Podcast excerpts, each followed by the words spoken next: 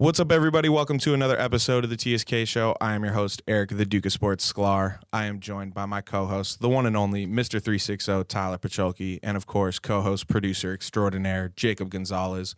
Before we start the show, thank you so much for listening, everyone. Be sure to rate, review, and subscribe on Apple Podcasts, Spotify, the iHeartRadio app, or wherever you decide to listen to the TSK show so you can stay up to date on the newest episodes of the show. Don't forget to follow at TSK Show on Facebook, Twitter, and Instagram, and follow all of us as well at the Duke of Sports, at Tyler Pacholke, and at Jacob double underscore Gonzalez. On this episode of the TSK show, Tyler is back. We'll kick off the show with Tyler sharing his thoughts on some of the things that transpired while he was gone. Then we'll transition to talking about the Lakers clinching a playoff berth for the first time since 2013 and the statement weekend they had at Staples Center. We'll also talk about the Nets and Kenny Atkinson parting ways and who should be the next coach of the Brooklyn Nets. To close the show, ESPN dropped their top 25 under 25 players in the NBA list. So we'll share our thoughts on that, as I'm sure there will be some disagreements on where some guys were placed. All right, let's start the show.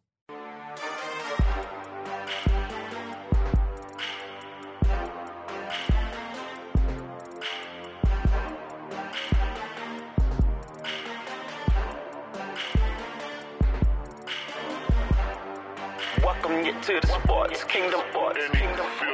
Welcome, welcome you for the sports fans. Welcome you to the sports kingdom. Sports Welcome, welcome you to the sports kingdom. Sports kingdom. Sports kingdom. Sports kingdom. Sports kingdom.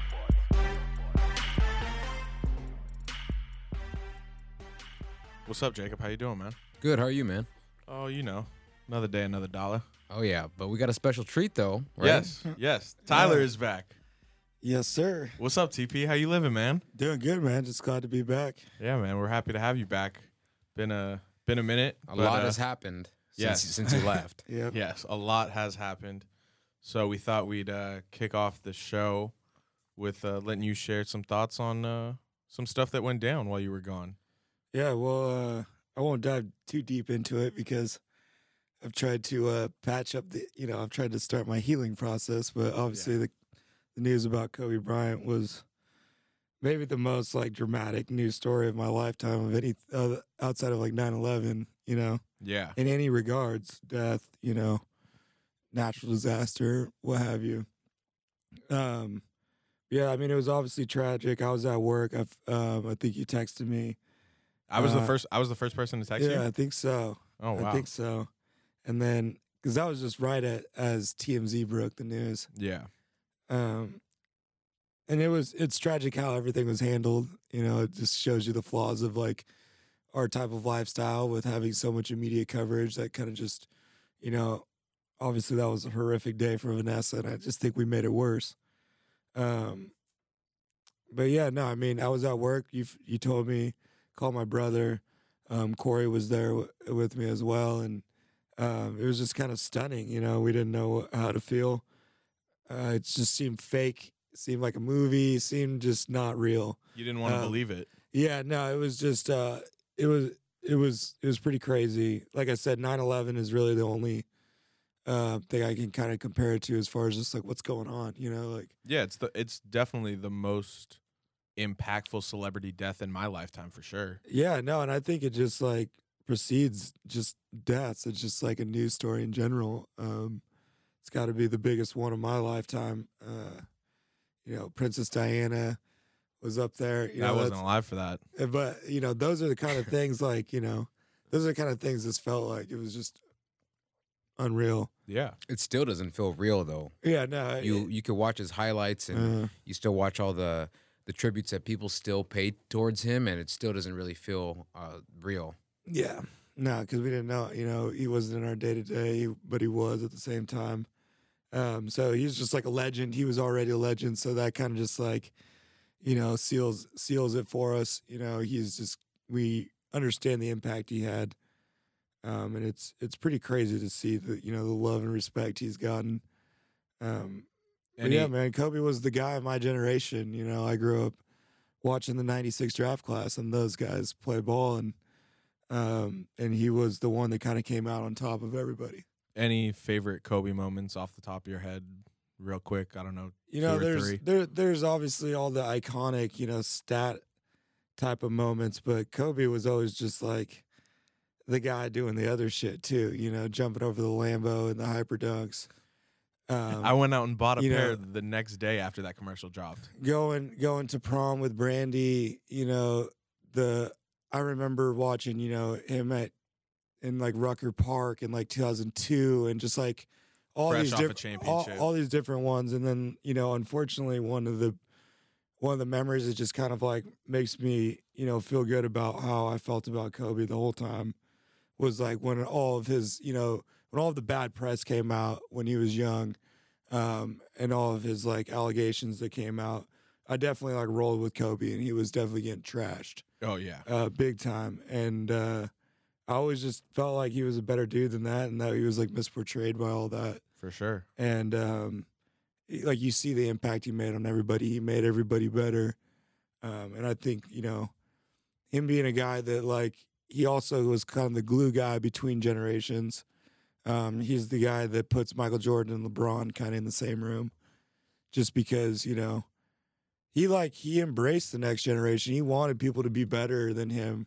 He wasn't necessarily like you know hating, you know how like a Barkley and a Draymond what they're doing right now. Yeah, it was Kobe wasn't doing that type, uh, you know, type of shit. He had respect for the guy. He had respect for Mike and all those guys, and then he had res- he knows where the game's going. He has respect for them as well. Yeah, it was it was interesting to see how competitive Kobe was during his career and then to see the the tutelage and education and furthering of the game he was doing with the younger generation Yeah, he was after his he career. was working out with them too. Yeah, teaching him He was teaching so- him he everything was- he knew. He was um like my mom used to always be like, "Oh, he was like a 4.0 student too." Like she always liked to bring that up. Yeah.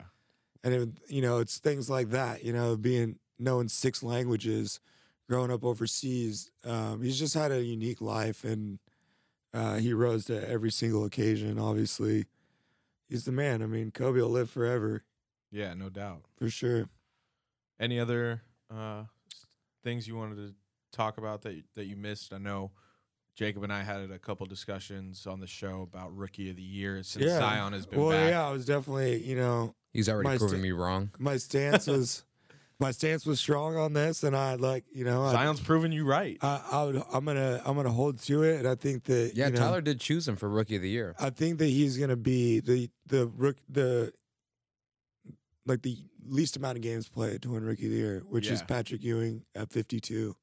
He's on pace for 37 games, but it's just like it's a human vote. I mean, and and he's so good. You just watch him play. It's Ja's. Ja's amazing, and maybe Ja's a top 10 you know player under 25.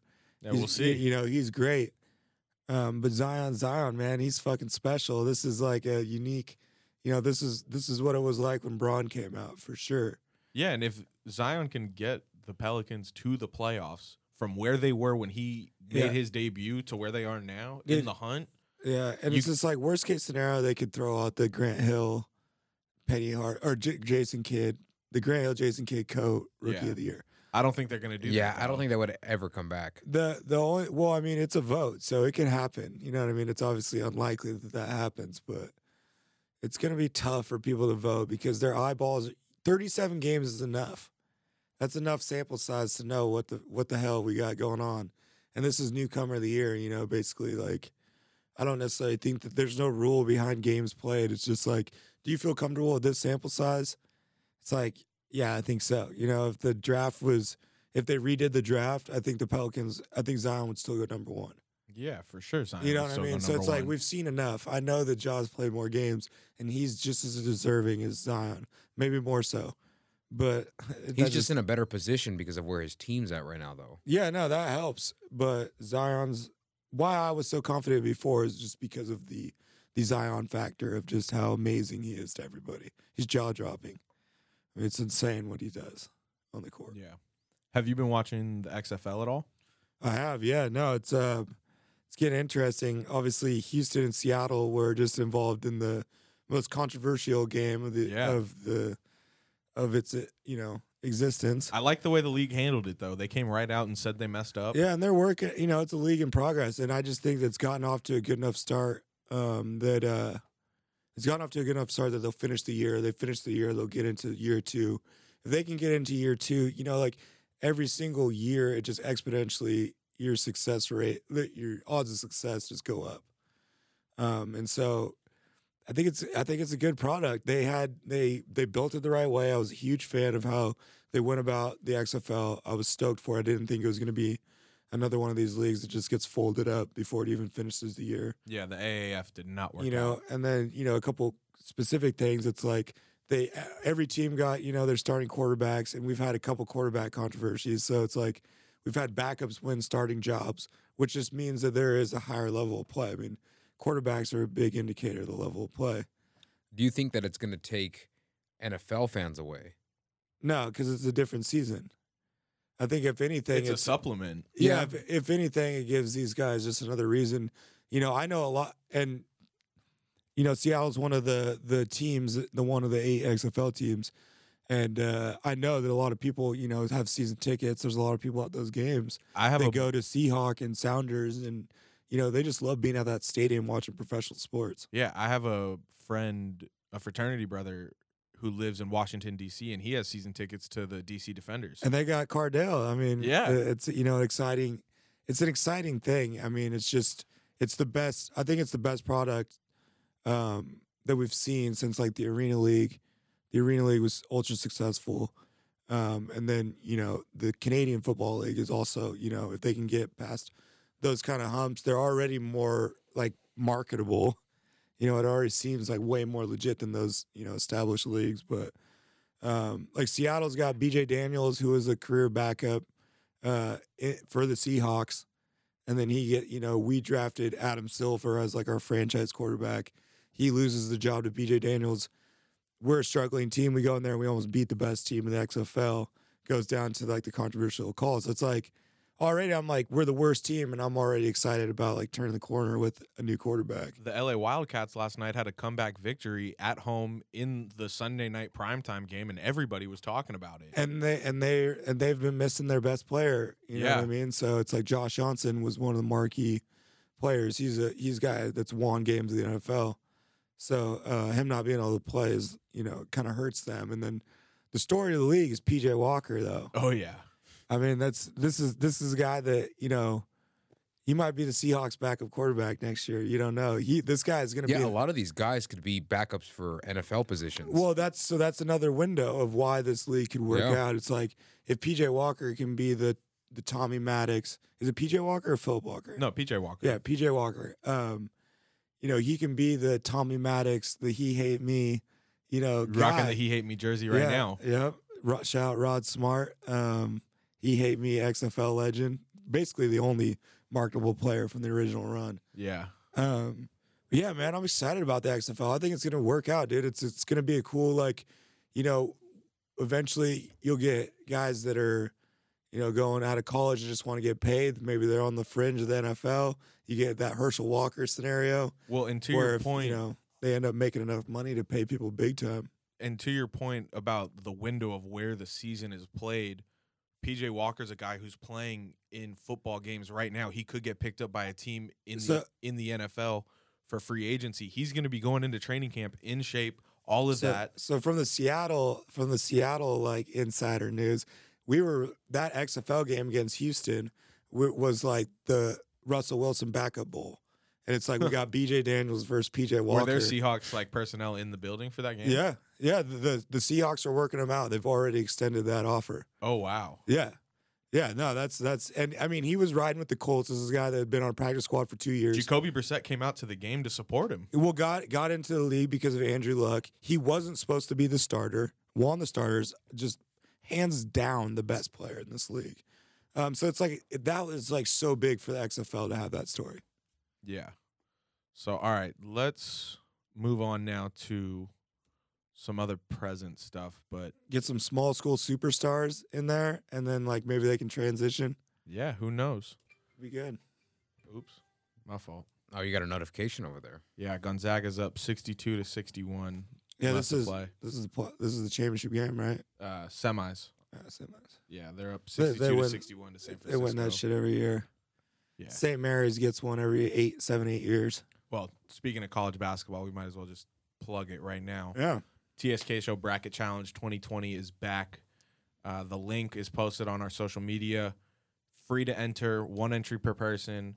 Winner gets a $25 Visa gift card. Uh, yeah, so just sign up. Selection Sunday is this Sunday, March 15th. So once the field of 68 is announced, you can then make your picks for your bracket, which will then be submitted. And like I said, the winner gets a $25 Visa gift luck. card. Damn, it's so hard to get a perfect bracket. Dude, it, it's more likely to get struck by lightning than have a Or perfect win the lottery. Multiple times. Yeah, Yeah. but all right, let's. No, I'm, bu- I'm bummed about this this tournament, man. UNC has been been tough this year. yeah, they just got their ass kicked by Duke. I got my sleeper though, Iona. You heard it here first, folks. I've been I've said it before on the show a long time ago. So if they lose in the first round, we'll replay that. yeah, go for it. they're they're gonna be like a 14 Listen, seed. Tyler Tyler rode the wave with UMBC last year.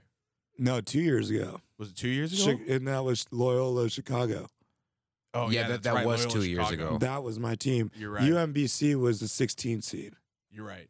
But no, Loyola Chicago though, that was a great story. and I, I don't know how I saw that one coming. That was just that one that one was more ballsy luck than than this one. This one's a little more premeditated. You than ended that. up you ended up getting the Final Four T-shirt for it. Yeah, I did. Yep. I s yeah, for sure. Still got it. I think you I, I wore said it, I wore it last last year on this episode. I think you even said that you were gonna get a The tattoo tat. if they won If the, they, if if they, they won want the it, yeah. I title. said, yep. I was Oh, like, I would have loved to see that. yeah. The funny thing is, is yeah, I picked them to go to the Sweet 16. I, I didn't even. They just kept winning and upsetting so many teams. They had a crazy story though. Um, they're like guards, grew up playing basketball together since they're like middle schoolers. yeah, that team had been together had been playing together for a while. Yeah, um, yeah, but no, it's gonna be tough not seeing UNC in there. Yeah. So all right, let's transition now to the statement weekend the Lakers had. It was a playoff atmosphere at Staples Center and the Lakers had to face the Bucks on Friday and then a home game quote unquote for the Clippers on Sunday. And the story of the year has been that the Lakers have yet to beat either of these teams. The Lakers end up winning both games pretty convincingly. They controlled both games even though they didn't shoot all that well. And that was what was so impressive to me was they were able to grind out those victories even though they weren't shooting well. But more importantly, in terms of the long run and the the goals that this team had from the start of the year, the win against the Bucks clinched the Lakers' first playoff berth since 2013. So the Lakers are back in the playoffs, and we can sit here and dissect both games and analyze everything that happened. But I'd rather just ask the question: What did we learn about the Lakers this weekend, and really, what did we learn about all three of these teams this weekend? Because I think all three of these teams are pretty much the favorites for the championship this year. And Well, these these games to me were just measuring sticks to see where everybody stood. In in the first matchup with the Lakers and the Bucks, the Lakers didn't play very well, and including their first two matchups with the Clippers, the Clippers dominated them. I feel like both times. Uh, but these last two games, when they played both Bucks and the Clippers again, I just felt like they just played more aggressive. Uh, they shot. They didn't shoot very well. I think in the Clipper game, or, or was it the Bucks game? th- they didn't shoot well in either game. Uh, Well, well, they they still I think they dominated in the paint. They do have size. That is their advantage against a Clipper team. Now against a Bucks team, you couldn't. size not going to really work for you because they have the Lopez brothers, and then you have Giannis who's really long. So they, the Bucks are they already dominate the size part, but the way they played in, in that game against them was really good, and even the way they played against the Clippers a couple days ago. Yeah, I mean, the Lakers since the All Star break have really hit another gear. They're they're eight and one since the break, and we've seen some of the best basketball, in my opinion, from LeBron James in a Lakers uniform. And Frank Vogel uh, actually had some words about that after the game with the Clippers. So, Jacob, why don't you hit that? he was unbelievable. You know, I mean, his best weekend in a Lakers uniform. I'm I'm assuming that I wasn't here last year, but um, you know, in, in my mind, this season, this was this was his best two game stretch. Uh, really, just dominated dominated both games, and uh, you know, helped close them out. You know, AD and and and both uh, down the stretch of the Milwaukee game uh, helped close it out, and um, AD was in foul trouble tonight. he had some big buckets. But Bron down the stretch, um, just going to the to the to the rim, you know, attacking, you know, uh, down the stretch against any matchup that they put on him. Um, he was just too much for him, and just an outstanding performance.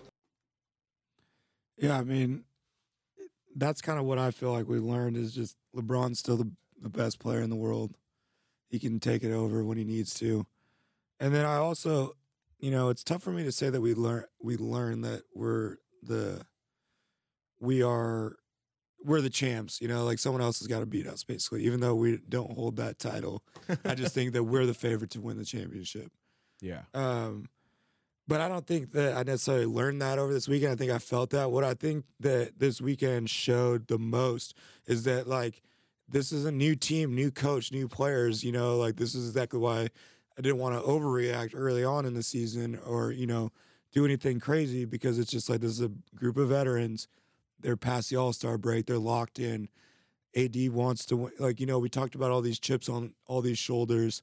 Um, a lot of these guys. Th- this is n- another one of those LeBron James rosters where like the pieces together look like look really good, but if we were to remove AD and LeBron, this is not like the best supporting cast in the NBA. You know what I mean? It's not nearly as good. Oh yeah, it looks horrible if you It- just take those two guys out. Yeah, so it's just like I think that this team has just like got a bunch of vets that know their role, and that's why they're playing really well. They're being well coached.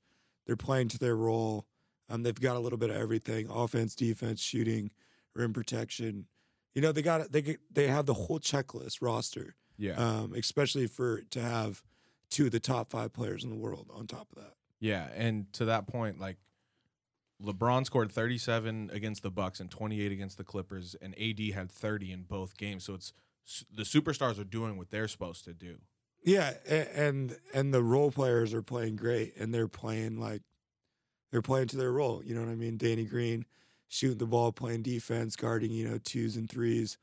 Uh, you know Avery Bradley stepping in. He had a good game against Yeah. the Clippers. They wouldn't have won the game against the Clippers without Avery Bradley. No, and Kuz is Kuz has stayed strong. You know, it's got this has had to be a tough year for him coming off the bench. You know, Yeah. kind of feeling like his progression's getting stalled out. His offense hasn't been where it No. needs to be, but he's been But he's given pro- his all and doing he's- everything else that he could possibly do on the basketball But it's funny though because there's times where he has games where he goes off for 15 and a quarter or whatever. You know, he still Yeah. has that ability. It's just that he's no, that's just not why in the He rotation. just got to be more consistent. That's why I think that's why I think he's done a good job at staying strong and not, you know, basically folding folding it in. You know, he's got a new coach, new teammates, new role. yeah. He's a young player. Well, He's and I think you he's saw I think you saw that on how he handled the trade rumors from last year compared to this year. Last year he really let it get to him. This year he, I don't think he really let it get to him. And then it's like, you know, the first time we played the Clippers game one, there was no Kawhi. So it's just like that Clippers team had all had played together. yeah. This was the same team they just ran it back with. You know what I mean? They're throwing Pat Bev, Lou Will, Montrez Harrell out there, and they're that's who they beat us with. Yeah. You know what I mean? So it's just like the Lakers have been figuring it out, and I think that you know, post All Star break, uh, you know, starting to bring in these like playoff run players like Morris and Dion Waiters. You know, Yeah, we, we haven't even uh, talked about the Dion Waiters I think signing. that this is just like lock in time. We just beat the Bucks and the Clippers. We're going like we're where we need to be. We're just gonna stay to stay the course, and they're they're looking at championship. You know, in my eyes, unless Giannis averages thirty five and fifteen in the finals, which he could, um, I don't see anyone yeah, beat the Lakers. I don't. doubt he could. I don't see the Lakers. I don't see Boston beat the Lakers. no, I don't see Toronto beating the Lakers. I don't Lakers. see Philly beating the Lakers. My, you know, Miami uh, presents a funny team, but it's just because they're kind of hard to judge. But they're not going to beat the Lakers. So you know, it's Giannis or nobody. Yeah.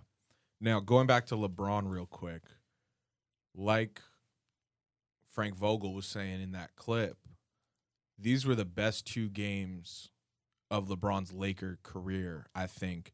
And he was completely dominant in both games, but more importantly, he took it upon himself as the leader of the team to guard the other team's best players when it counted. He guarded Giannis in the fourth quarter. He guarded Kawhi and Paul Yeah. George in the far- fourth quarter. Which is why So- you know, which is why he's still the best player on the planet. I don't think there's anyone. and he was com- he's he not was really of. effective on the defensive end against those guys. Yeah, no, yeah, see, see, but that's why he's always in the MVP race.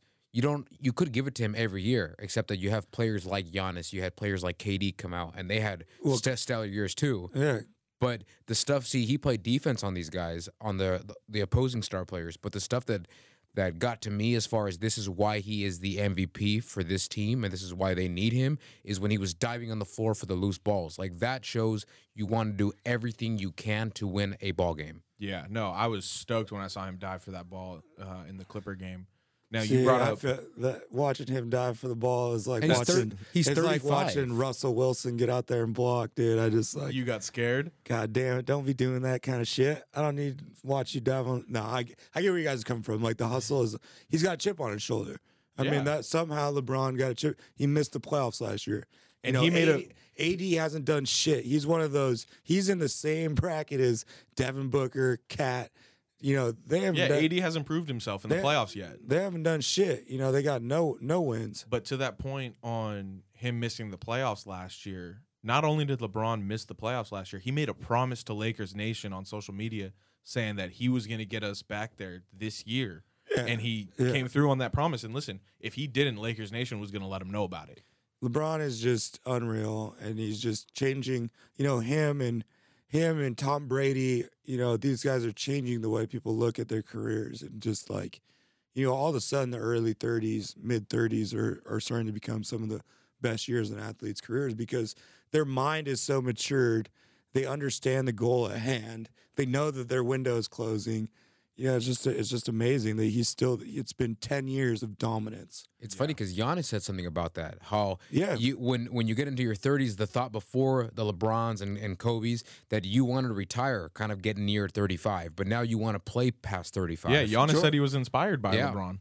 Jordan You want to keep it going. Jordan quit twice by 32 or something like yeah, that. and he tried to play another sport. you know, so it's just like you know, people people didn't play as long because I just, you know, it's a mixture of like education, science that helps. That's big time, but it's also Yeah. these like It's these also guys, LeBron and and Tom Brady, you know, particularly like these are guys that are trying to be the greatest of all time, and they understand that like I got to do this forever to be considered better than Jordan or Joe Montana. to the science and technology factor. It's no secret LeBron spends a million dollars on his body every year. I th- and I think that that's also yeah, that's definitely a key part to it. Oh, th- for sure. That's also you know why you know a lot of athletes are moving towards that kind of stuff is they see the the results. It's They're just seeing what can be the yeah, they can see what can be done, what can be achieved. Yeah, LeBron's unreal, man. He's the be- he, you know Giannis. I think is is here, and he's like just waiting for LeBron to take his step to the side. Um, but LeBron right now is just the king for sure. Yeah. Now, I want to talk about the Clippers and Bucks a little bit more. When let's start with the Clippers. When healthy, they're no joke. The And- Clippers roster is And they just keep nice. they just keep adding more pieces. They're They just got nice. Joakim Noah. Yeah, and it Reggie Jackson was a sleeper pickup. yeah, I and it's it's not every day that Lou Will is going to go 3 for 13 from the field like he did against the Lakers. That yeah, that really luck- hurt them. They lucked No, out but on that- that part. No, but you know that happens. And you know what I mean? also- in a seven game series, that is going to happen. I think that Mo Harkless had a much bigger impact in the first two games, and he was missed by the Clippers yesterday because Marcus Morris was not as effective as the Clippers would have liked him to be against the Lakers. Yeah, I think starting him is kind of putting him in a bad, you know, Starting position. Morris. Yeah, I would rather see him come off the bench as like, I don't know. I think that you know, sometimes when you have those dog type players or you want need to guard stars, it's just like bring him in for Zubac when you go small ball, and then it's like if he comes in fresh and AD or LeBron's been playing eight nine minutes, you know, it's just another little advantage of he's got a little more legs, a little more wind.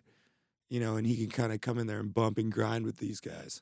Yeah, but I would have kept Harkless though, only because I think he fit better with the Clippers. yeah, I don't think Morris fit. I think I think with the Clippers. Harkless, JaMychal Green, Zubac, those guys' minutes are going to go down In the when we- playoffs? When we go to the playoffs, well, playoffs, is going to need especially if Zubac's Morris, needed to to guard the bigs that the Lakers have. Zubac is That's why he plays a lot of minutes Zubac when is they play the purely Lakers. only in there because they need some sort of rim protection early Yeah. on. But it's like they take him. I mean, he's not he's not a starting center, so it's just like uh, they like Montrez coming off the bench, so they force that. But it's almost to a point where you know, you might have to bring him off the bench. Well, yeah, no, they want Lou Will and Trez off the bench. Yeah, no, I I, I get that, but you know you're suffering, you know, defense on the off uh, defense on the starting lineup, but uh, you know their starting lineup's so talented, it really doesn't matter. They have one of the best ten man rotations I've ever you know I've ever seen. This is like top to bottom. It's just impressive.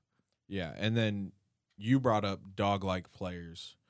I just want to say Patrick Beverley is all bark and no bite. Mm. He was. Did you hear the clip? Yeah, no, I mean Pl- I, I Jacob, understand. Play the clip. I understand the bark for sure. Can you describe the challenge um, it is defensively when LeBron, No challenge. but particularly the end of the game? No cha- challenge. Can you describe the describe what it's like as a defender to when he tries to force the, the switches with the at all. guards? He's so annoying. Patrick Beverley was a minus 16 for the game yesterday against the Lakers. What? But he's but what he, do you mean no in- challenge? to, to his defense, he's okay with that and getting a, a win. They obviously didn't get the win, but if they would have won, he would have been okay with that.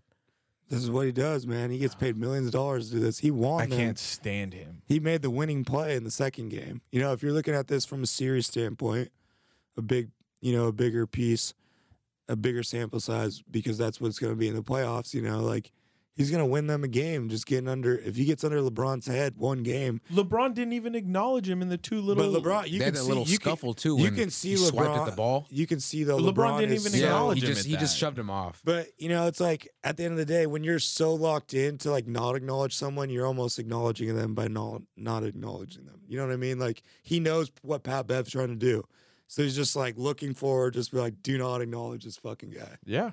But it's like obviously Pat Bev's in his head. No, I don't think, I think- Pat Bev is in LeBron James's head. I, think don't think so. he was in it's this- I don't think he was it's in this game. I think it's annoying. No, I think he was. No, in, I in the definitely previous think game. I definitely think LeBron thinks it's annoying, but I don't think he lets it affect him. It's just like the level of player Pat Bev is. It's just like he's you're getting He's so nothing much- compared to LeBron. You're getting so much production out of someone to annoy these star players. Like that's just a great teammate. You need those kind of guys. I guess I just can't stand him. That's why he's great. That's that's exactly what they want. They but don't- listen, I'm also the same guy that wanted the Lakers to sign this guy. yeah, you want him on your team. You don't. You don't, You don't want to play, play him, against yeah. him. Yeah. It's it's a great teammate. He's, you know what I mean. He's not taking anything away from star star players. He's just doing. He's just making their job easier. Yeah, and those star players, Kawhi Leonard and Paul George, gave the Lakers everything they had on Sunday, and it was kind of interesting though to see Paul George did kind of disappear in the fourth quarter. He missed both the shots that he took, and He had such a good start too. yeah, he came out hot. In, Yeah. for They're trying to figure it out still. I just you know.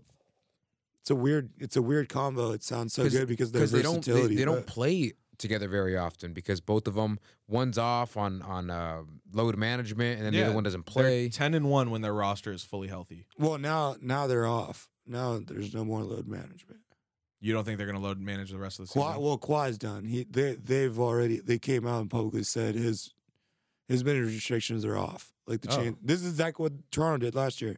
I didn't even see this. Like they made the Marcus All trade. You know what I mean? They played a couple weeks and then the chains came off. This is that. This is exactly like what what Toronto did with with Kawhi. We'll see if it He's works. gonna end up playing seventy what seventy three games, seventy four games. Yeah, but this is different. He's got to go through the West than the East. No, well, he's I don't already, think that. he's I don't already think it done matters. that. I don't think it matters. To me, that matters because the he only Philly spent Philly wasn't a really good team. He only But it- spent one year in the East in his career. One But I'm year. saying it doesn't matter. I'm saying it doesn't matter because I think it's going to be Lakers Clippers in the Western Conference Finals no matter what. But every game in that series is going to be a Lakers home game. Well, yeah, that kind of yeah, that definitely sucks for the Clippers. like, they, Sorry, you Steve know, I mean, it was very evident. But the West is not the West is no joke. It's not. I don't think it's a walkthrough for the Lakers and the Clippers. Got to play well. They can't go in there thinking they're big shit. Now the Lakers are locked in, so I don't think that they're going to trip up and get upset. But like Kawhi, if Kawhi comes in like he did, eh, like he normally does, then they're probably. I'm going to bet on them being locked in as well. No, but it's I'm just sure like all these teams in. the. West, though, man, they're nasty. You never know. Yeah. But I mean, I think that I would put my money on LA, LA Western Conference Finals. Yeah. So all right, real quickly, the Bucks. They're 0 2 in their last two games, and Giannis actually tweaked his knee in the game against the Lakers. He's going to take some time off to get 100%. I honestly would have been devastated if that was a more serious injury, just because seeing it that serious of an injury happen to a player who's at that level like Giannis is right now and being so young, that just would have been devastating for me to see. And Tyler, we went and saw the game with a bunch of people at Buffalo Wild Wings, and when that happened, we were all just like, "Oh no!" Yeah, it was a weird little. It was a weird little landing. You know, kind of. There was someone underneath him. He was like half trying to avoid, half landing.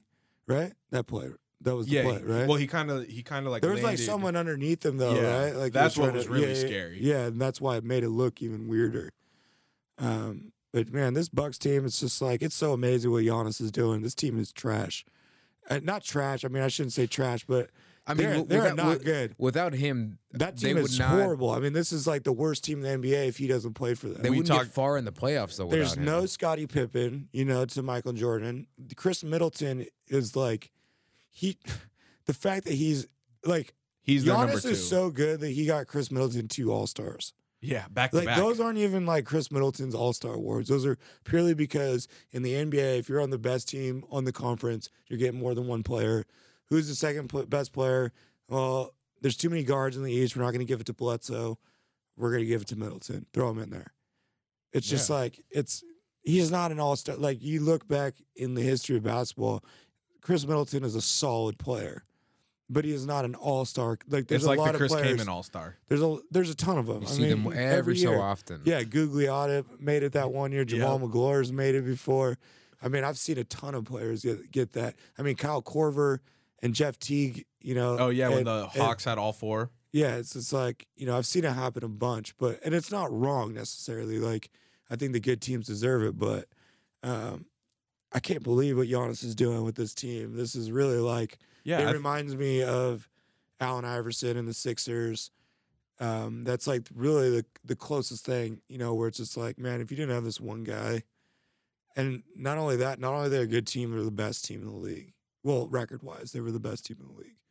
Um, you know, for the majority of the season. well, So they still have the best record. it's right now. uh, uh, man, Giannis is just like I'm so excited to see where his games, where his games going. You know. Yeah, I think they're a shoe in to win the East, especially because Giannis is as good as we've been saying, and they wouldn't be where they are without him. But I think in a seven, They're just ga- sus- they're just susceptible to losing because if you can stop Giannis, you're going to dominate that team. yeah, and I think in a seven game series against either the Lakers or the Clippers in the NBA Finals, both the Lakers or the Clippers would beat the Bucks because of the star power and the the firepower that they have on their rosters over the Bucks.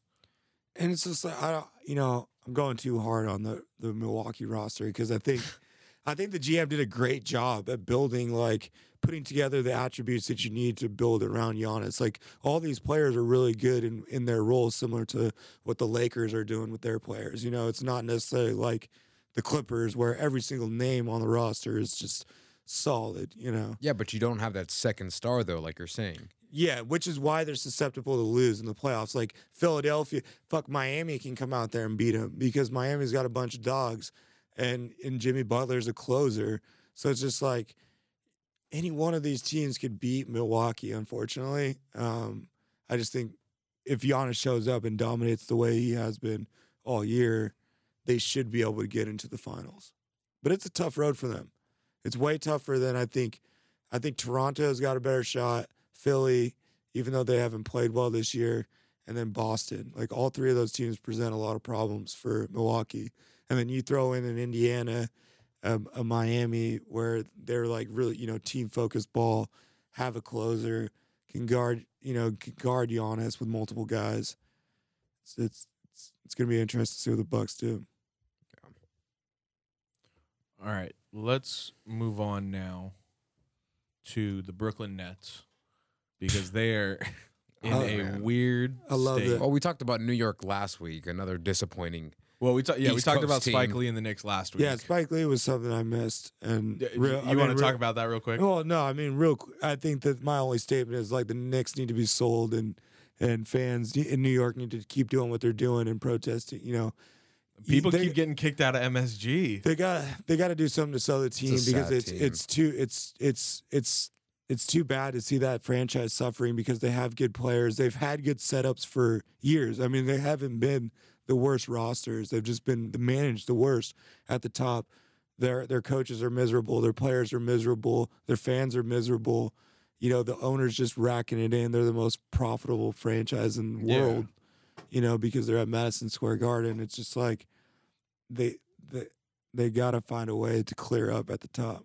Yeah, I think I'm pretty sure I saw on social media that there's a group of fans that are trying to stage a, a protest by having fans not show up to a game later on this month Yeah, and just having the garden empty to well, show that, Dolan. that first game that that first game was like a record low after yeah, Spike after Lee, Spike Lee, you know, yeah. and you know Spike Lee, I don't think is necessarily the easiest guy to deal with, but I think he was fucking right. You know, yeah, I I don't mean? think he was the issue in this. No, no, no. I don't think he was the issue. I'm just saying, like, yo, he probably is gonna. He, you, you give him a little bit, he's gonna explode this thing.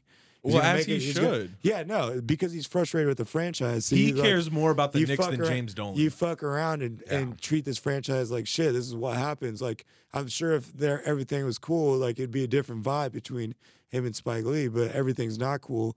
And so it's just like you fuck around and treat people like this that have like supported your franchise forever. But this is know? nothing new though. He's been doing this for so long. That's what I mean. You know, you fuck around and treat him like this, and you you try to be all like petty. when like realistically, when has this team been like legit? The last time. The '90s. the 90s, 90s yep, with exactly. Ewing, Stark, Jackson. No, I'm not arguing that. I mean, they, the Knicks are fucking dumb. You know, they need to sell the team. Since It's the like- '90s, they've been irrelevant, Yeah, no, for sure. They've had they've had maybe one or two playoff and that's teams. with and that's with having Melo, and that's even with having the whole Yeah. Jeremy Lin. no, saga. we're all we're all Yeah. on the same page. No, I'm just saying. Okay.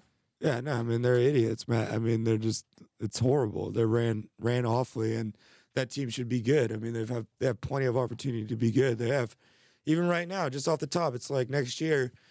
RJ could be a 22 points a game guy. Julius could be a 19 or 20 points per. That's enough. Just those two right there. Just build off of it. Which sucks because they do have a lot of good youth too. And they've got and they've got other guys, so it's just like there- there's no no excuses. It's all from the top. Everybody's miserable. Yeah. But all right, let's talk about Brooklyn and what's going on with them. The Brooklyn Nets and former head coach now, Kenny Atkinson, mutually agreed to part ways. Jacque Vaughn will be the interim head coach, but they're definitely going to find someone else to take over in the offseason. Kenny Atkinson and Sean Marks had multiple conversations about the direction of the team and where it was going, according to Adrian Wojnarowski from ESPN both sides felt that Atkins' time with the team and his voice in the locker room had run its course, and it was best not to wait until the offseason and just go their separate ways now.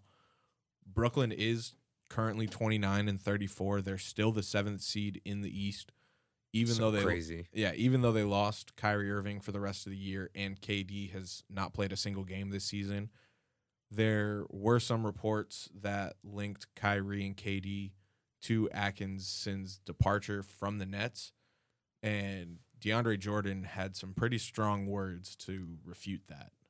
Yeah, I'm close to Kyrie, but you know Wilson's a new player. Garrett, Garrett Temple's a new player. You know, so None of them carry the same type of weight, though. You know that. we're all new players. So if you go say new players, put it on all eight of the new players. Okay, so then there's been some. But I think it's I think whatever you're saying and whatever the reports are, so Yeah, I mean, of course he's going to defend his teammates. That makes sense, but you know he knows damn well what the difference is between Garrett Temple and Kyrie Irving. Yeah, in I, terms I get of- what he's saying though. Like that's a good teammate. you yeah, in know? terms of obviously he's not going to come out and be like, "Yeah, motherfucker, Kyrie, KD made the call. He's fucking out. We got our, we're going to get our guy." No, he's not going to say that. I just don't know what their next move is though. okay, so the first two The names Nets suck, man. and Yeah, I, no, I would they- not want to be. Which the, we just said the Knicks suck, but the next are pretty close. I'm I just would, saying. not, I would not want this job. Okay, so the first two names that I thought of on who should take over are Ty Lue and Jason Kidd. Yeah, Ty Lue is the one that Kyrie was I've also heard for. Mark Jackson. Ty Lue's just the perfect fucking standby guy to to support these people. You know, like he coached LeBron, let LeBron.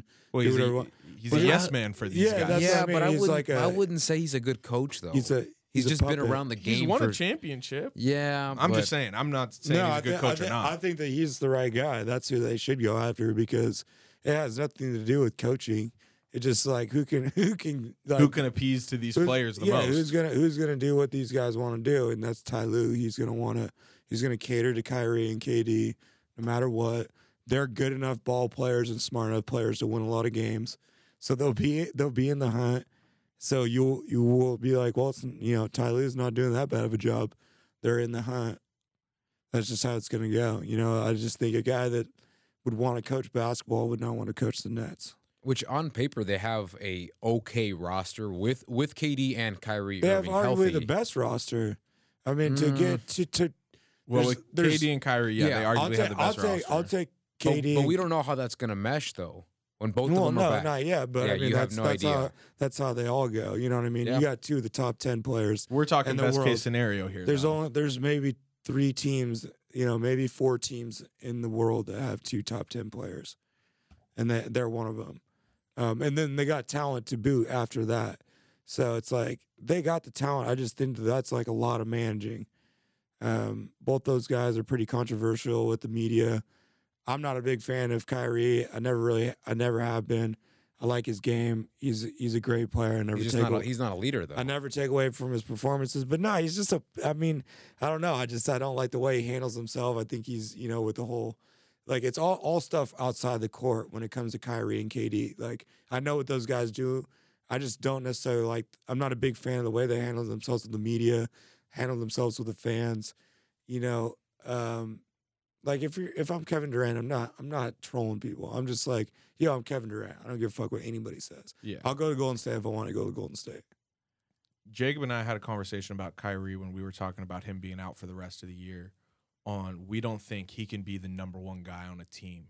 Do you agree with that?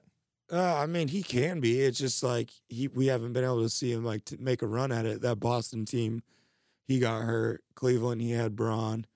You know, this team, he got hurt. So it's just like we just haven't been able to see him like actually go to the playoffs with nobody else. Um, he's definitely talented enough to be the number one, and he's a closer. well, he did have redemption he- in Boston. He his second year. closed. He closed out the seventy-three and nine Warrior, Yeah. Warriors. I mean, he closed them out. You know, he hit the big shots. He he he took he took over down the stretch. Bron obviously put them in a position to win that championship, but Kyrie closed them out. You know, no doubt about it. Yeah. So all right. Currently, like I said, the Nets are in seventh place in the East. They're twenty nine and thirty four. The Magic are in eighth at twenty nine and thirty five. I think the East playoffs are set. O- Okay, so that was my question. Yeah. Do you think the Nets somehow fall out of the playoff race? Because I'm looking at the rest of the the teams that are out of the playoffs. Washington is They got ninth at 23 and 40. So They're it's like six games back. I just Yeah. think it's too much too much ground to make up, and uh, so they're still going to make the playoffs Yeah. without Kyrie and without KD. Yeah, and I mean they made the playoffs last year, starting Jared Dudley. You know, it's That's just fair. like the the East was bad. Yeah, it just We- shows you we- what- the what East is bad. We we know this every year. The seven eight seed is just like head scratchers. You know, um, but yeah, God, it's just I wouldn't want that job. I, you know, I just think that all that you know they're like the cool kids. They turn on you, you're done. They're No, the- they're they're the the, Nets- two cool kids. yeah, that's what I'm saying. The net, like you, you know, you Yeah, I wouldn't want to coach them. you you mess up like one thing or you're not doing exactly what they want they're they're telling on you and you're gone you know that's just how it's like if you show any sort of criticism whether it be constructive or not they're gonna do they're gonna do something you know what i mean they're just kind of like i'm just so over i'm so happy that they teamed up like durant was like obviously i was a huge fan i thought he was one of the most likable superstars in the world and then just him going to Golden State, purely that decision obviously knocked him down big time to me. And then the way he's handled the media ever since has just been disappointing. And I can't can't roll with KD. The last Sonic, as we like to call him in Seattle, I can't roll with him anymore. Yeah. So, all right, let's move on to the last topic of the night. ESPN released their top 25 under 25 list and Tyler, I know you love these I, lo- lists. I do. I love. I love. This is a good one too. Yeah. Um so I thought it would be a good idea to kind of go through the list and give our thoughts on where some of these guys were placed. And then I think the idea is next week we are going to come back, the three of us, with our own top 25 under 25 lists. So we will share that with you next week. I guarantee you this. There's already two players that I see from this list that will not be on my list. Okay. Yeah. All right. Just So, throwing that out there. like I said in the intro, there are, going to be some disagreements on on where some of these guys are placed. So, do we want to go 25 to 1 or 1 to 25? Let's go to 25 to 1. However you get, yeah, however you want to do it. All right. So, we're going to we'll break it up into fives. So, the first I would start with 25. yeah, so we're going to we're going to start with 25. Yeah. Coming in at number 25 on ESPN's top 25 under 25. New Orleans Pelicans guard Lonzo Ball. Yep. What do we it. think? It's tough. Mm, It's tough to see that from a boy, for sure. Because I'm a huge fan. I'm I'm happy he made the list. That's, I'm very happy he made the list. um, and then you know when I hear 25, it's kind of like cringe. Like, damn, I wish he was higher. But when you look at it, when you pull the the the point guards to the side, and you see the group of point guards that he's with, it's like, all right, you know, I think that you know, I don't know, you can't put him ahead of Jamal Murray or De'Aaron Fox right now. You know what I'm saying? And just in his in his progression. Now, I think I believe that he will eventually surpass Jamal Murray and De'Aaron Fox, but it's like they've had a lot of production. D'Angelo Russell's had a lot of production, but those are like the only. Those are like the three point guards that are ahead of them, other than the top ten, where you have Ja Trae, Ben Simmons, Luka. yeah. You know, so like the, the those point guards are appropriate. You know, there there are a couple guys he has potential of jumping in the future. I'm stoked he's on the list. I don't, I don't agree with him being on the list. I think he's good, but if it was just based kind of off of this year, I would say yes because he's improved drastically. But overall, though, I don't think he he belongs on this list. Okay. Hey, it's it's definitely based off this year. I think. Oh, for oh sure. yeah, no, they I gave think, him the I head think nod. preseason he wouldn't. Ryder wouldn't even have put him in the top fifty. Yeah. No. Um, Preseason he wouldn't have been on this list, but he's been shooting very well from three the last couple of years. He's games. finally getting comfortable, man. yeah. It's like he's man, healthy. He's, he's, had he's gonna have a full season under his he's belt. twenty. He's twenty two years old. The kid's like the kid's gone through an immense amount of scrutiny, a lot of pressure, Yeah. and now he's having fun, and they're doing their damn thing out there. And he's still getting to play with players he's played with. So that comfortability level with playing Mhm. with guys he's played with has helped him. Well, and it's like he's clearly become the the main distributor with the Jrue Holiday on the roster, which is like that says a lot that you know he's the main guy making the main decisions, and then his numbers since Zion started are The just, immediate the immediate connection has been so much fun to watch. hey man, Peyton and Kemp, dude, it's back. You know, like that's who I want it to be. I, I this reminds me of of the the Sonics in the '90s. Like this is what the Sonics in the '90s looked like. It was it was fun. It was exciting. It was up and down. You know, you never knew what your crazy plays, full court plays, all this kind of crazy shit. You know, Zion and Lonzo are, are a, a lot of fun to watch. Yeah. All right. Number 24, we got John Collins. I'm okay with it. He he might yeah, I be. would say I'm fine with this one. he was in my bo- he's in my bottom five. Yeah. So he's in the bottom five. Yeah, I I, I did kind of like I tried to do my own groupings and see where I, like you know I thought players were at, and I think We'll save it. Save that for next week. he's well. No, I'm just saying he's a bottom five. I think that that's an appropriate like. It's cool that he's on the list. I'm a big fan of his. All right. Number 23, we got Michael Porter Jr., the Denver Nuggets, who can't seem to get off the bench for some reason. I want to know who I want to know who the writer is because they're showing math. It's Bobby Marks.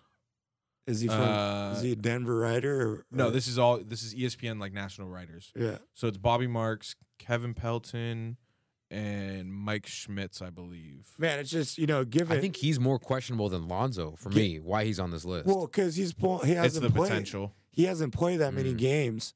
You know, I mean, it's amazing to me that he. I know, I know Michael Porter because he played high school ball in Seattle.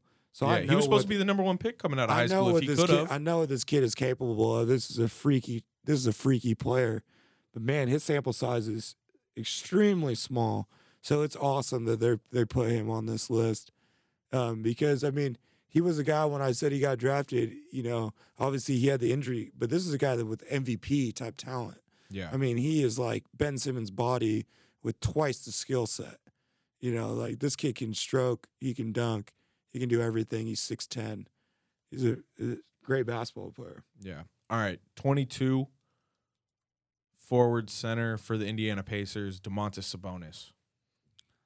Mm, I'd leave him on there. Listen, he's an all star. Yeah, no, yeah. Yeah, I'm I'll- surprised he's this low. Yeah, that's what I was gonna say. He is probably should have been more towards the middle. I think he's the yeah. I would have put him in the top 10. He's an all star. I agree. Under Well, 25? I don't know if I'd put him in the top ten, but um, I definitely think that he is. I mean, I love I love Sabonis, Gonzaga kid, Yeah. um, big time fan of his. I've had him as my in our. You know, we're about to roll out our top ten in each position. The last two years, I've had Sabonis in the top ten, so this would be three years in a row that you know. But And his hard work's being rewarded. But I think he is a middle of the pack player as, as far as this list is concerned. There's some superstars on this list, um, but I think he's closer to the the 12 to 15 mark. Okay. So that is definitely like I think a disrespectful 22, Yeah. I think he was yeah put too low. especially seeing 21. Yeah. Who I, 21, who I believe is number 25 on this list. 21 is Jonathan Isaac of the Orlando Magic. I'm honestly shocked he's on this list. That's what I'm saying. I Mm, see, cannot. he's bu- another one. so how are you gonna put? How, like Aaron Gordon didn't even make the All Star game, and you're gonna put Sabonis behind Jonathan Isaac. Now Jonathan well, Isaac. Aaron Gordon doesn't deserve to be on this list either. Well, I'm just saying, like Orlando's best player is Aaron Gordon. You know what I mean? Like how are they- Technically, yeah. Like I, I mean, Jonathan Isaac is a good player, and he's a great fit for their team. I love Isaac Gordon, Mo Bamba Vucevic. Those are like, you know, great big guys out there. Uh, but this is what you know. Yeah, He's- but he's but, the- but he's the worst on individually the- though, I don't think he belongs here. He's No. the worst on this list to me. Yeah. All right. Number 20 was kind of surprising for me, but I also kind of understand it given his injury history and he's also already almost 25. He's 24 and that's Dallas Mavericks center Kristaps Porzingis. This was the most disrespectful rating on the list. That's what I honestly probably would have had him This maybe is- even in the top 5. Yeah, this is disrespectful. I I haven't I had him at number six on this list, and they got him at twenty. Yeah. And you're right. It's like they're they're they're. I don't care about twenty four. He's under twenty five. That's the list. Like Exactly. that has nothing to do with it. It's the, all the injury. Yeah. Um, but dude, this is the unicorn. I mean, this is like one of the best prospects we've seen in a while. He could end up being a Hall of Famer. You know, I mean, he's so young. He's got so much room to grow still, and he's already so productive. Like Dallas is s- s- ready to go. They're stacked. They're they're looking nice for the future. They're Listen- gonna they're gonna keep adding pieces, and if they keep these two around, they're gonna be dangerous. They were one of my dark horse candidates to make the playoffs and I even had them in our season preview making the playoffs. Yeah. No, and, they will this year. They are definitely The- going to make the Dude, playoffs this I, year. I, I'm so confident that I, I mean, I think that I believe that if Kristaps and Luka stay together, they'll win a championship together. it would not surprise Like, me one I, bit. I think that they're that good. I mean, it's Tim Hardaway for this season is like a great third option scoring wise. So they're going to be a good. I don't want to play them in the playoffs. Just don't forget about Seth Curry, man. And well, they. I mean, it's just like they got star power. They can beat any. That's what I'm saying. Like they could beat some of these teams if they're slipping. Yeah. All right. There was a tie at 18, so we don't technically have a 19. Uh, the tie at 18 is Phoenix Suns center DeAndre Ayton, who is 21, and Jamal Murray, guard for the Denver Nuggets, who's 23. Mm, I don't agree with Ayton being on this list.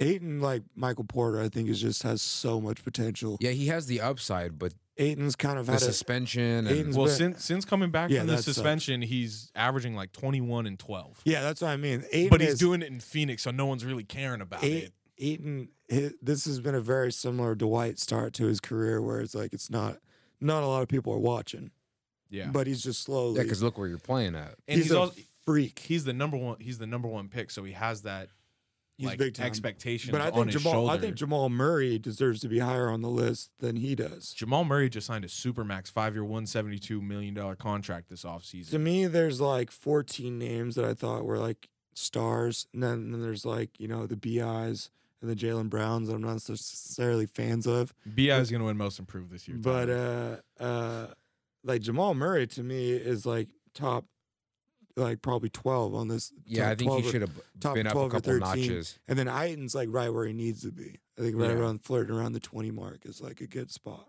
yeah. All right, seventeen. We got Jaren Jackson Jr. See, so like I He- think this is pretty a pretty good spot for him. they, I think they showed him a lot of love because like I for sure am taking Porzingis over him. Yeah. For sure taking Sabonis over him. but I'm not taking Ayton over him right but now. But I'll probably take him over Ayton. Although that's still pretty scary. Like mm-hmm. I still wouldn't necessarily feel great about that. I just like that. He's just playing really well with Memphis right now. Is doing well. I also think Jaren Jackson can spread the floor better than Ayton. Ayton, No, I feel like is a lot better ba- back to the basket, but Jaren Jackson can shoot, man. No, no, no. Jer- he's he's he's solid. I think he is in the right spot on the list. I more, I guess, more think that like, you know, Sabonis, Porzingis, Ayton, Jaren Jackson. You know, I'm taking Porzingis and, and Sabonis out of that group.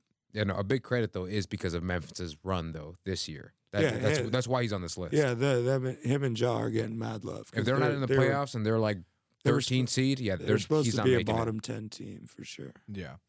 All right, 16 barely making the cut.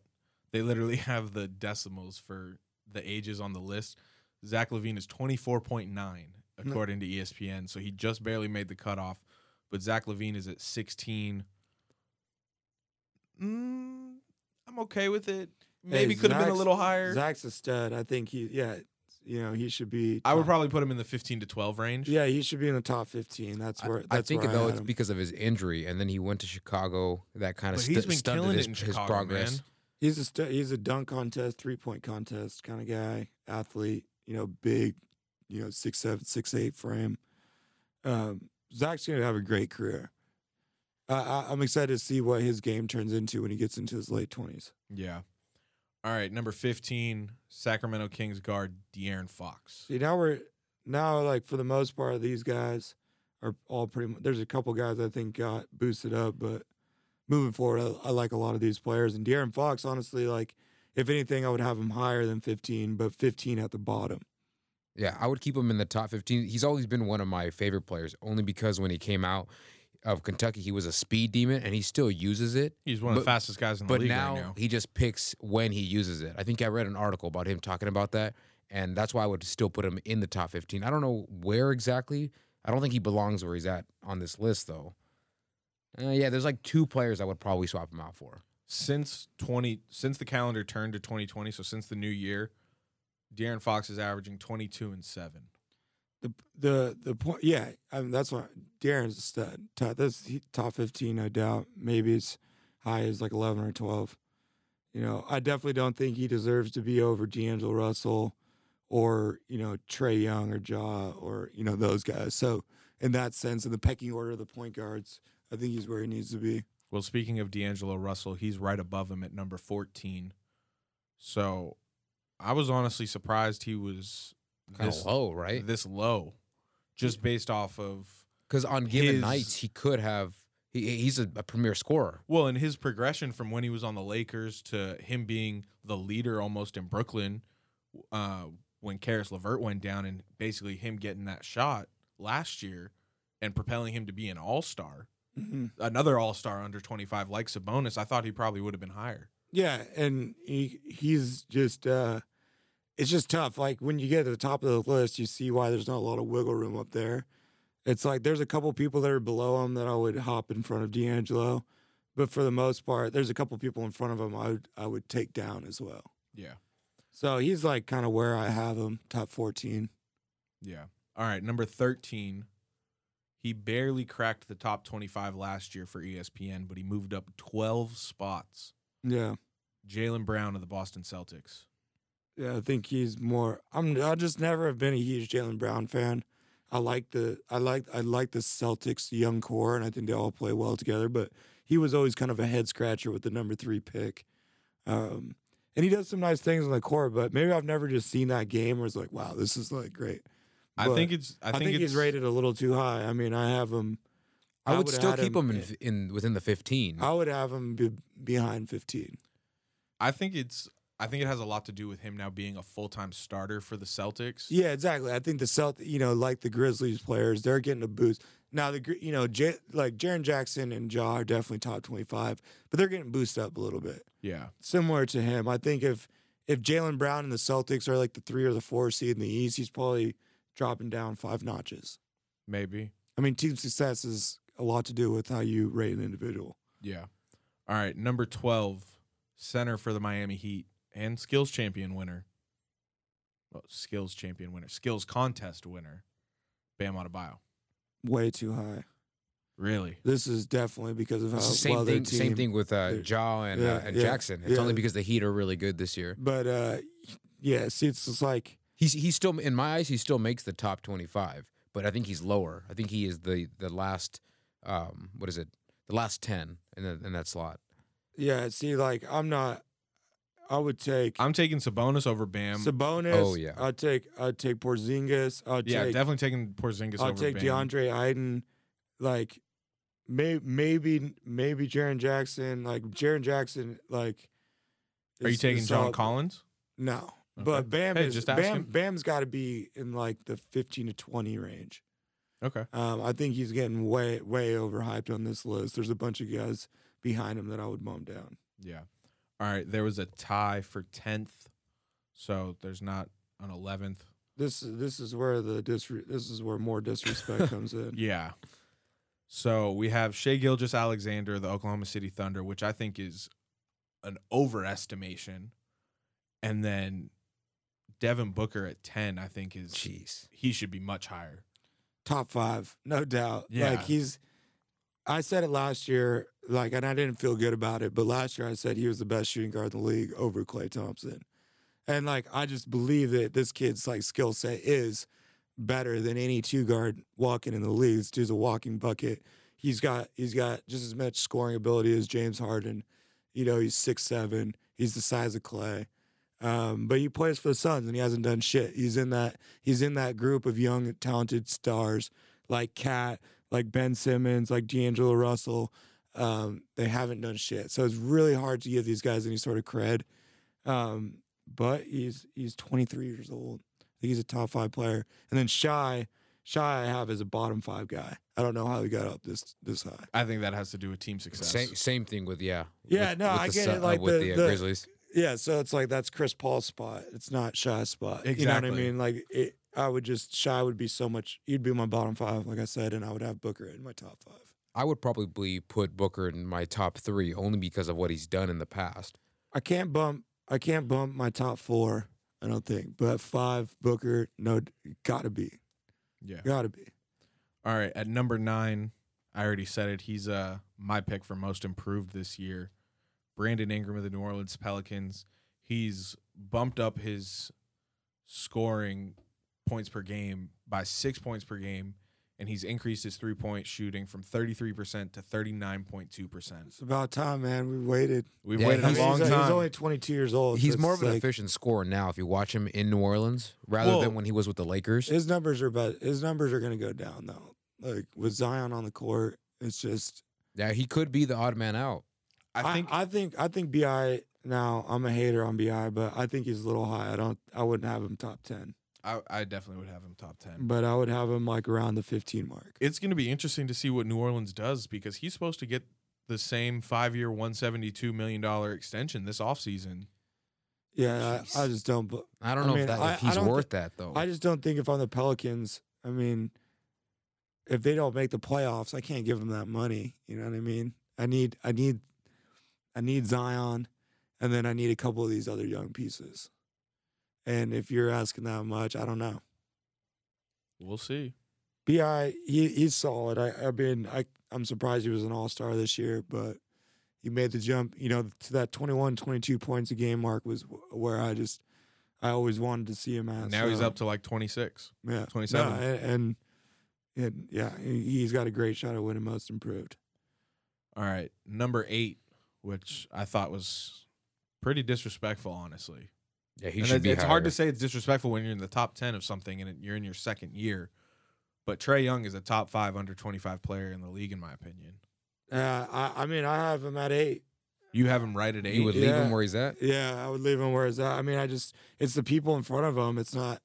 And number eight is having him in front of Ja, which is like saying something. yeah, Ja's at number seven. And so it's like I well, would I would put him over Ja. I would take Trae over Ja as well. So would I. Um, but like I got more people in front. Um, but I, I mean, Ice Trae, Ice Trae is like you know, he's a he's a promising one of the most promising young point guards in the league. I've been high on his since he came into the league. Watched him in high school.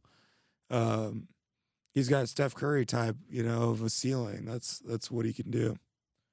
All right, number six. I thought this was too high.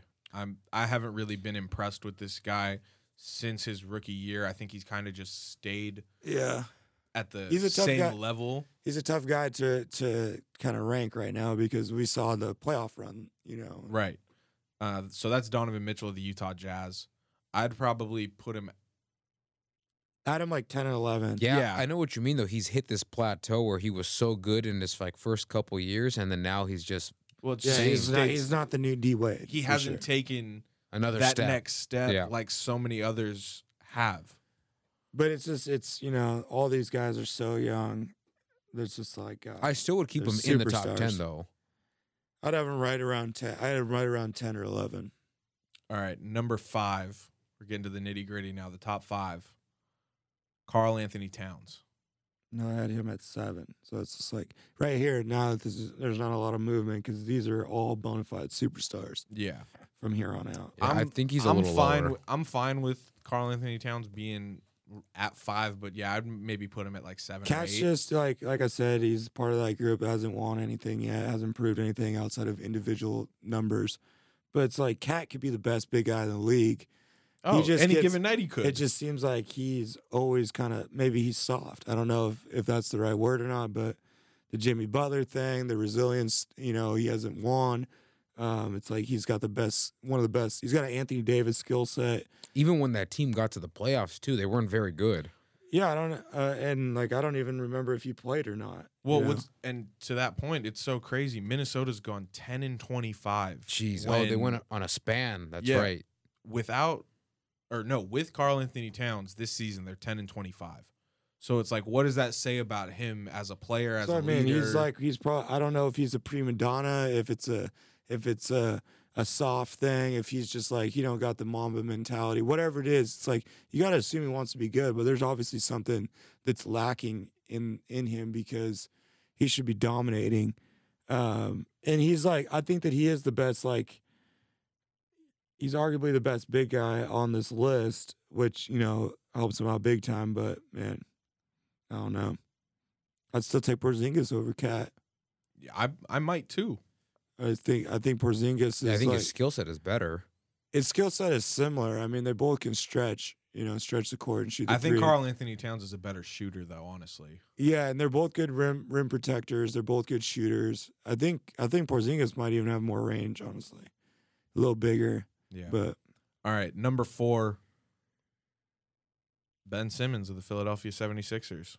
yeah, I have the same top top four. I think they got it like right on. Ben Simmons could be number one. I mean, he's uh, he's like MVP caliber. I would see. I wouldn't player. put him at number Mm. one. You can't put him at number one if you can't shoot. Yeah, no, he- not yet. But I mean, That's- I- that's but, really what's but if separating Giannis his was on, game. but if Giannis was on this list, he'd be fucking number one. Well, Doesn't- Giannis just turned 25, so But but that's he what I'm missed the saying. I, cut. I can't I can't like I'm not a Ben Simmons guy. I'm not like oh, absolutely. I'm not a one of Ben these Simmons guys guy. that like pray like would thought that he was like the basketball messiah coming out and that you know they're gonna dominate. But he is a super special player. Could be an MVP someday. He's a six ten point guard, and you know what I mean. He's made some playoff runs. He hasn't played a ton of basketball. It's like he's only two years in, maybe two three years in now. So it's like we're just kind of seeing his game starting to develop. If he, he's going to get a jumper eventually, just like Giannis will, and these guys are the future of the NBA. yeah. All right, number three, Jayson Tatum of the Boston Celtics. He's turned himself into a bona fide superstar. Yeah, I like where he's at on this list. He's- yeah, he's great. I mean, six nine forward in that mold of you know KD and LeBron and Melo and and Kawhi and Paul George and all the you know that those are the most the most elite players in the league are those guys. Yeah. If you're in that six eight to six ten, do everything type of player, that's Tatum, and he's kind of the cornerstone of the Boston Celtics. Oh, he's their number one option now by far. Yep. Number two, Zion Williamson of the New Orleans Pelicans. Yes, sir. I, can, I I think that's appropriate. I can't Yeah. ta- I can't take him over Luka right now because of where Luka's at his progression. But Zion's, you know, two year two years younger. Uh, Zion's a freak, man. He's just got so much potential. He's he could be a thirty and fifteen guy. Yeah, if he really wanted to, you know? if he but reaches Lu- his but peak. Luka Oh, is yeah. a Luka's a triple double machine. You're not going wrong. I mean, this is a great discussion that everybody's having on on TV. Who would you start your franchise with, Luka or Zion? And I think right now you have to go with Luka just because he has a a more well-rounded game at this point today. And Luka Luka like is number years, one. Five years from now, they could go. It could go either way. Yeah. So yeah, Luka's at number one on this list. He's on pace to become the fourth player besides Magic Johnson, Oscar Robertson, and Russell Westbrook to average at least nine rebounds and nine assists per game. He had 21 career triple doubles before his 21st birthday. He just turned 21 like two weeks ago, Yeah. or maybe even last week. Yeah. No, I mean, it's like the difference between. So he's probably only like a year older than Zion, but it's like the different the difference between Luke and Zion is just like when Zion was 16, he was playing against a bunch of 5'10 white kids, and his highlights just looked ridiculous. It didn't look like he was on the right court. No, it didn't look real. Like it didn't look real. He was so much like it, it would just look crazy. And when Luka was that age, he was being he was playing for Barcelona, Spain, and being coached by a pro and playing for guy, guys that have developed talent like Gasol's and and and these kind of guys. That's who was coaching Luka at 16. And that he was playing against grown men. I think Luka was Real Madrid, but Or, nonetheless, yeah, yeah, Real, Real. No, you're right. Real Madrid. nonetheless, he was still playing against Yeah, he grown was men at playing 16. professionally, Yeah, yeah, uh, yeah. professional basketball. Yeah, it's uh, yeah, and I mean, but it's like he's coming up in the same program that is just like there's grown men. I mean, there's NBA guys going back to go play for Real Madrid. You know, in the like Rudy Fernandez, Yeah. Sergio Rodriguez. Like they have insane talent coming out of that part of the part of the world, and that's who he was being cut. That's why I think he's got. But Luka doesn't have. Luka doesn't hold Zion's jockstrap when it comes to athleticism and abil- natural ability. Yeah. He's just been coached. He's a big body, six eight kid. You know. No, uh, just what he can, what he's been able to do. I also don't like So the quick- bird. I so don't like the quickly, though. bird comparison. I think he's way more Magic Johnson than Bird. Oh, he's a very different player than Larry Bird. Yeah, and that's like what I've heard is kind of like, oh, we haven't seen the next Larry Bird, and and I just think that Luka's Luka, not that. Luka's not that guy.